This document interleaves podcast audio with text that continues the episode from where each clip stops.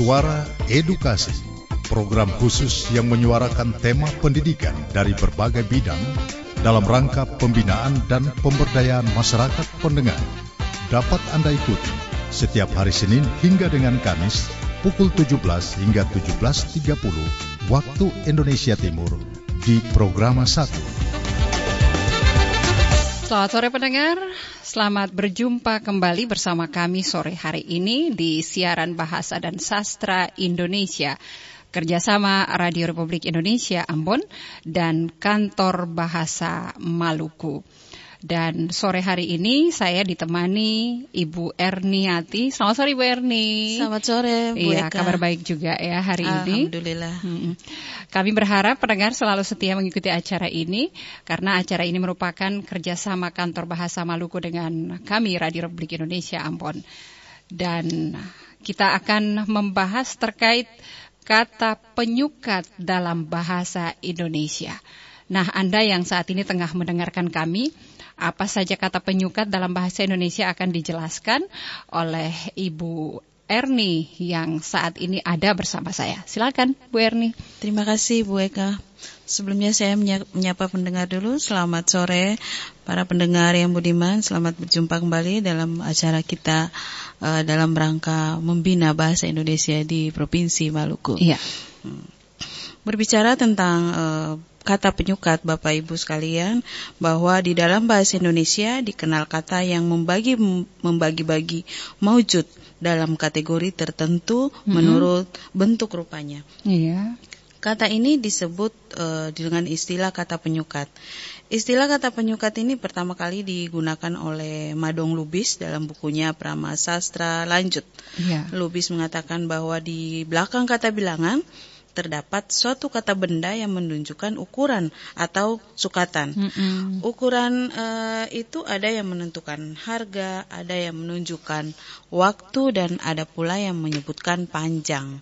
Yeah. Uh, beberapa uh, ahli bahasa mengatakan bahwa uh, dalam menyebut berapa jumlah suatu barang dalam bahasa Indonesia tidak saja dipakai kata bilangan Tetapi uh, selalu dipakai suatu kata yang menerangkan sifat atau macam barang itu. Mm-hmm. Kata-kata semacam ini disebut kata bantu bila, bilangan oh, kalau mm-hmm. menurut uh, ahli bahasa Krida Laksana dalam kamus linguistiknya. Mm-hmm. Yeah. Kata bantu bilangan adalah kata atau bentuk yang menunjukkan nomina yang biasanya mengikuti kata bilangan. Hmm. Iya. Iya. iya.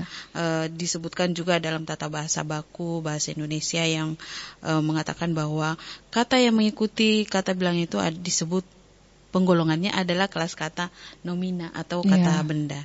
Iya, -hmm. begitu Bu Eka. Jadi e, kata penyukat uh, adalah kata yang terletak di belakang kata bilangan dan bersama kata itu membentuk satu frasa yang disebut frasa bilangan. Hmm, ya.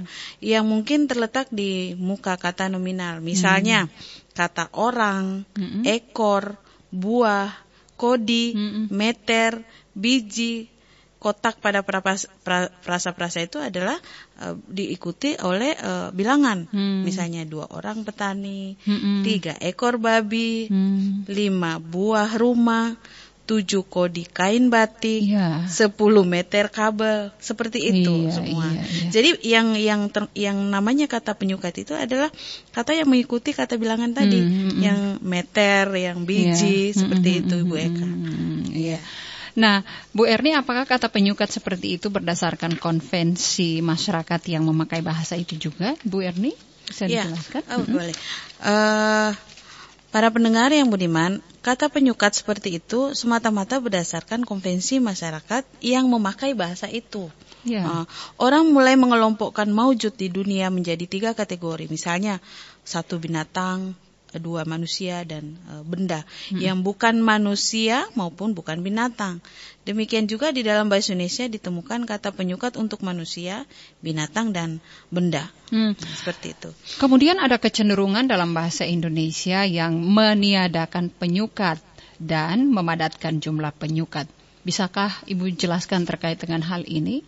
Iya, uh, saya akan mencoba menjelaskan Bu Eka bahwa uh, dalam bahasa Indonesia masa kini timbul kecenderungan untuk melakukan dua hal. Mm-hmm. Yang pertama, orang sering meniadakan penyukat jika dari konteksnya jelas tampak bahwa dua hal yang dimaksud adalah tunggal. Misalnya, misalnya, mm-hmm. uh, jika kita akan menggambarkan orang yang sedang melakukan perbuatan dan perbuatan itu adalah pembacaan sebuah buku misalnya, hmm. orang sering menghilangkan penyukat atau penggolong sebuah sebuah di depan hmm. kata buku.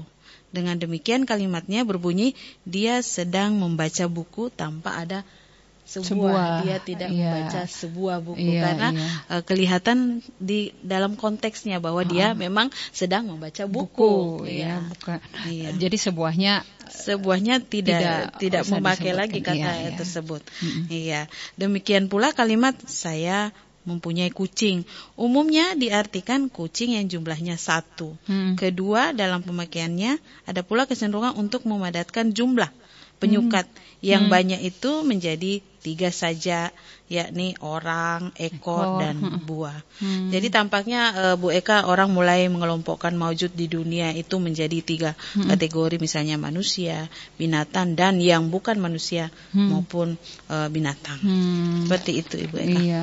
Nah, dengan demikian mungkin sering ditemukan penyukat atau penggolong sebuah yang dipakai untuk apa saja, iya. kecuali manusia dan kecuali binatang. manusia ya, dan binatang. yang Ibu jelaskan tadi. Iya. Nah, Bu Erni berdasarkan jenisnya kata penyukat dalam bahasa Indonesia ada berapa dan iya. Iya. Bisakah Ibu menjelaskan oh, ini iya. kepada pendengar? Iya, pendengar yang beriman, baiklah saya akan menjelaskan sedikit uh, tentang jenis kata penyukat dalam bahasa Indonesia. Berdasarkan jenisnya, kata penyukat dalam bahasa Indonesia dapat disimpulkan bahwa bentuk kata penyukat dalam bahasa Indonesia ada tiga, hmm, yaitu ada tiga. penyukat bentuk dasar, kata penyukat bentuk berimbuhan, ya. dan kata penyukat bentuk majemuk. Hmm. Uh, saya akan menjelaskan. Bentuk dasar? Iya. Uh-uh. Kata penyukat bentuk dasar Bu Eka. Ya, iya. Yang pertama tadi itu adalah kata yang belum mengalami proses morfologi. Artinya hmm. proses morfologi itu kata yang uh, tidak belum mengalami tambahan imbuhan. Oh, Apakah iya. itu imbuhan kata depan atau di uh, akhiran. Hmm. Itu yang di dalam linguistik dikatakan belum mengalami proses iya. morfologi. Morfologi. Morfologi. Iya. Uh, itu penyukat bentuk bentuk dasar, dasar ya. iya. Kalau untuk bentuk yang berimbuhan? Uh, ya, kalau kata penyukat bentuk berimbuhan dalam Indonesia adalah kata penyukat yang mendapat akhiran an. Akhiran oh, oh, Bu Eka iya, ya, ha. mungkin Bu Eka pernah waktu dulu sekolah belajar iya, tentang akhiran, akhiran awalan iya, dan iya, iman iya, iya, betul. Keingat iya. sekali itu iya, ya. Iya, Banyak sekali iya. itu tadi kata penyukat akhir. yang bentuk berimbuhan berarti yang adalah kata penyukat yang uh, harus mendapat akhiran an dan kata penyukat yang mendapat imbuhan per an. Hmm, per di awalan per dan an di akhiran. Hmm, hmm. Oke, okay, Kemudian itu. kata penyukat majemuk ya. Iya. iya. Jadi yang uh, tiga tadi itu kata iya. penyukat majemuk itu adalah kata penyukat yang terdiri atas dua kata, mm -hmm. yang terdiri atas dua kata sebagai unsurnya yang menimbulkan suatu arti baru dan bercirikan sebuah kata. Iya, biasanya kata penyukat bentuk majemuk ini ditulis uh, serangkai. serangkai. Iya, hmm. seperti itu Bu. Iya, Bu Erni untuk menunjukkan jenis-jenis kata penyukat dalam bahasa Indonesia, penjelasan dengan contoh itu mungkin lebih mudah ya dipahami oleh pendengar kita. Mungkin Ibu Erni bisa menjelaskan sembari memberi contoh. Oh ya, terima kasih Bu Eka. Uh, seperti yang sudah saya jelaskan tadi bahwa uh, jenis kata penyukat dalam bahasa Indonesia ada tiga tadi ya, ya. ada hmm. bentuk dasar, ya. ada penyukat berimbuhan, Dan ada majemuk. penyukat ya majemuk. Hmm. Berikut ini coba akan saya coba jelaskan beberapa contoh untuk ketiga jenis uh, penyukat tadi. Kita perhatikan contoh penyukat kata dasar misalnya. Dia membeli 10 ikat rambutan. Iya. Iya. 10 ikat rambutan. Ikat tersebut belum mendapat uh, proses morfologi dia masih oh, bentuk iya, dasar ya. iya, ya ikat iya, iya, dia ikat. belum berubah menjadi pengikat atau ikatan iya. jadi itulah contoh uh, hmm, penyukat bentuk dasar dia membeli 10 hmm. ikat rambutan itu bentuk iya, dasar bentuk dasar uh, kita lihat verbanya iya, kata iya, iya. Uh, ikat ikat itu ibu menjual lima tumpuk keladi tumpuk hmm. jadi tumpuk itu Hmm. belum mendapat imbuhan Belum, apa pun. Jadi iya. itu disebut Masih- juga bentuk dasar. Iya, iya. Eh, paman membeli dua pasang burung nuri. Pasang Iya, juga belum masih- masih bentuk dasar. iya. Seperti itu kondisi kalau kita belajar tentang bahasa Indonesia, Indonesia. iya. Iya, Bu Eka. Mm-mm. Kata ikat, kata penyukat ikat merupakan bentuk dasar yang digugakan untuk rambutan tadi ya sudah Mm-mm. dijelaskan sebelumnya dan merupakan bentuk dasar tumpuk merupakan bentuk dasar. Terus kata penyukat pasang merupakan bentuk dasar juga yang eh, belum mendapat eh, imbuhan sama sekali atau belum mengalami proses Pasang, morfologi. ya, ya. yang digunakan untuk burung nuri tadi. Iya itu, iya. ya. ha-ha. Jadi eh, ketiga eh, bentuk dasar itu belum mengalami proses morfologi dalam bahasa Indonesia. Iya. Nah, contoh-contoh yang Ibu kemukakan tadi adalah contoh kata penyukat bentuk dasar. Ibu mungkin bisa mengemukakan beberapa contoh kata penyukat bentuk perimbuhan Iya. ya untuk uh, Oh, iya. seperti yang sudah Ibu Iya, jelaskan, jelaskan, tadi sebelumnya ya perimbuhan itu. Iya. Seperti yang dijelaskan tadi bahwa penyukat berimbuhan dalam Indonesia adalah penyukat yang mendapat airan an dan penyukat yang mendapat imbuhan eh, per an tadi ya Ibu Eka. Contohnya seperti ini, dua gerombolan perampok. Nah, contoh kedua, tiga kumpulan barang pilihan. Eh, tiga eh, yang ketiga empat rombongan pendaki gunung. Kalau kita menyimak penjelasan eh, saya tadi dari awal, iya. berarti eh, kita sudah bisa eh, mungkin pe- pendengar semua sudah bisa eh, mengatakan bahwa eh, atau menandai bahwa eh, contoh yang saya jelaskan adalah contoh kata yang eh, berimbuhan. Apakah dia itu imbuhan an atau eh, per an? Jadi ini Con- an ya. Iya, Rombongan. gerombolan misalnya, Ah, ah. dua gerombolan perampok. Jadi Iya. dari ger- kata gerombolan itu kita eh, eh, sudah eh, mengetahui sekali bahwa itu sudah mendapat Akhiran airan, an, ya. Ah, airan an. Dia dari kata gerombol, Gerombol, jadi iya. mendapat airan an dan itu penyukat eh, berimbuhan. Oh, Kemudian eh, contoh kedua Bu Eka coba. Kumpulan, dia masih mendapat imbuhan an, an. juga, ya. Iya, berarti dia sudah termasuk eh, kata penyukat berimbuhan. Iya. Sementara yang ketiga rombongan itu juga masih mendapat eh, akhiran an. Mm-mm. Iya, ketiga contoh tersebut tadi sudah mengalami proses morfologi yang eh, mendapat imbuhan an di akhir Hmm, kata. iya, Iya, Ibu. Seperti itu mungkin contohnya. Sekarang kita lihat contoh per an. Iya, per, Per an itu eh, dalam bahasa Indonesia eh, kompiks, jadi imbuhan, awalan dan akhiran. Akhiran. Iya. Imbuhan, per- awalan, dan i- akhiran. Istilahnya kompiks dalam Oh, bahasa. kompiks, ya. Iya.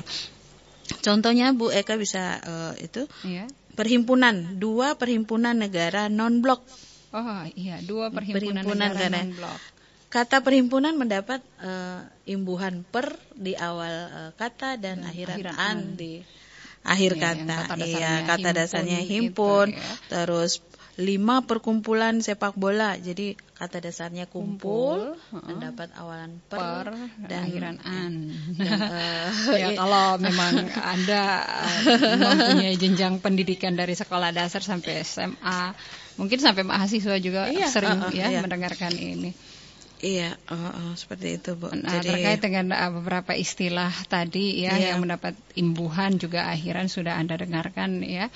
Dan uh, pembahasan ini semakin menarik saja ya Ibu Erni Iya. ya. Kami uh, semakin paham, pendengar juga mungkin semakin paham jenis-jenis kata penyukat dalam bahasa Indonesia. Dan tadi Ibu Ibu Erni juga sudah menjelaskan kata penyukat bentuk dasar dan kata penyukat bentuk berimbuhan yang disertai dengan beberapa contoh. Nah, sekarang Ibu uh, mungkin bisa menjelaskan kata penyukat bentuk majemuk ya Oh, iya. disertai Ah. dengan beberapa iya. contoh Iya. agar saya sendiri pendengar juga di Iya. rumah uh, mungkin lebih tertarik dengan penjelasan yang Ibu akan uh, jelaskan kepada mereka silakan. Iya baik baik Ibu Eka, saudara pendengar, eh, adik-adik yang masih eh, sekolah dasar, sekolah menengah maupun eh, yang masih kuliah Hmm, mungkin mahasiswa pembahasan ya, tentang eh, kami berharap bahwa dengan pembahasan ini teman-teman yang masih mahasiswa memang masih digunakan ya di masih diajarkan di, Di bangku kuliah, bangku ya. kuliah. Hmm. Eh, saya akan mencoba menjelaskan kata penyukat bentuk majemuk adalah kata penyukat yang terdiri atas dua kata sebagai unsurnya yang menimbulkan suatu arti baru. Jadi Mm-mm. gabungan dua kata yang tadi yang uh, awalnya merupakan mempunyai arti sendiri-sendiri Hmm. ketika digabungkan dengan menggunakan kata penyukat akan menimbulkan arti baru. Ah. Jadi makna yang ditimbulkan setelah mengalami setelah ada uh, kata penyukat di- ditambahkan dengan kata penyukat akan menimbulkan satu makna baru Contohnya, dari ya, kami akan misalnya gini 500 dekagram beras Ya. 500 dekagram beras. Dekagram, Dekagram iya, itulah yang menjadi kata penyukatnya. Hmm, Kata penyukat majemuk ya. Kata penyukat dekagram merupakan bentuk majemuk yang terdiri atas dua unsur, Hmm, deka dengan dan gram. Iya. Mm-mm. Yang digunakan untuk beras. Unsur-unsur pada dekagram tidak dapat dipisahkan dan juga tidak dapat diubah strukturnya. 500 deka misalnya 500 deka dan gram beras Tidak mungkin. tidak ya. mungkin Hmm. karena akan ber, kan akan berubah arti jika misalnya 500 deka artinya sendiri dan gram beras itu akan sendiri iya, jadi dekagram Iya, harus betul. Ah, iya di dalam eh, pelajaran bahasa juga kita mengenal tentang adanya kata majemuk Hmm, iya, Iya, kata majemuk. seperti Contoh ya. lainnya, Bu, Ya. mungkin? ini eh, kata penyukat desigram mungkin banyak eh, contoh-contoh yang untuk dua unsur ini banyak didominasi eh, eh, eh, apa namanya unsur-unsur yang membentuk eh, eh, bahasa yang dua unsur yang kayak desigram, kilogram, Iya. seperti itu Bu Eka. Kita iya. akan meli- eh, saya akan memaparkan satu contoh misalnya eh, 10 desigram 10 Tepung, desi dan gram tepung. Iya, Ini- 10 ini mungkin desigram. bukan, ya. Iya. Kata penyukat desigram merupakan bentuk majemuk yang terdiri atas dua unsur sama seperti tadi deka dan gram. Desi dan gram Iya. yang digunakan untuk eh, tepung. Hmm, hmm, Unsur-unsur pada desigram tidak dapat dipisahkan dan juga tidak dapat diubah, Diubah. strukturnya. Iya. 10 desi misalnya dan gram tepung. Iya. Satu contoh-contoh lain satu kilowatt jam energi listrik. Ha-ha. Ah, ah, jadi seperti kilowatt jam juga merupakan kata penyukat Hmm. untuk bentuk majemuk. Karena kedua kata kilo dan watt tidak bisa dipisahkan. Iya, Iya. jadinya Karena kilowatt, kilo iya. itu akan uh, mempunyai arti sendiri, Sendiri, watt wattnya juga akan menjadi sendiri. sendiri. Iya. Hmm. Kata penyukat uh, kilowatt jam merupakan bentuk majemuk. Hmm. Yang seperti sudah saya jelaskan Bu Eka bahwa unsur kilo, watt dan jam digunakan untuk energi listrik. Hmm. Nah, unsur-unsur pada kilowatt jam tidak dapat juga dipisahkan, Iya, sama iya. seperti contoh-contoh sebelumnya. Sebelumnya, iya. Iya. Nah, pendengar yang berbahagia, demikian tadi pembicaraan kita mengenai kata penyukat dalam bahasa Indonesia yang sudah dijelaskan oleh Bu Erni kepada Anda yang butuh sekali informasi-informasi seperti ini. Mungkin Anda bisa mendengarkannya di RRI Ambon Pro 1 ya.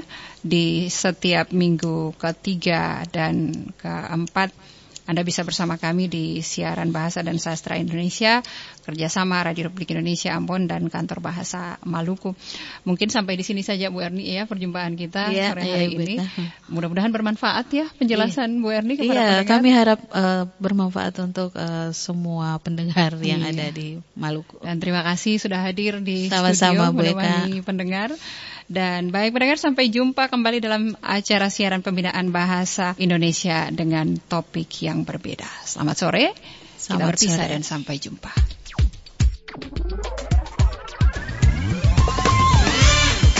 Telah Anda ikuti Suara Edukasi melalui program 1 Radio Republik Indonesia Ambon.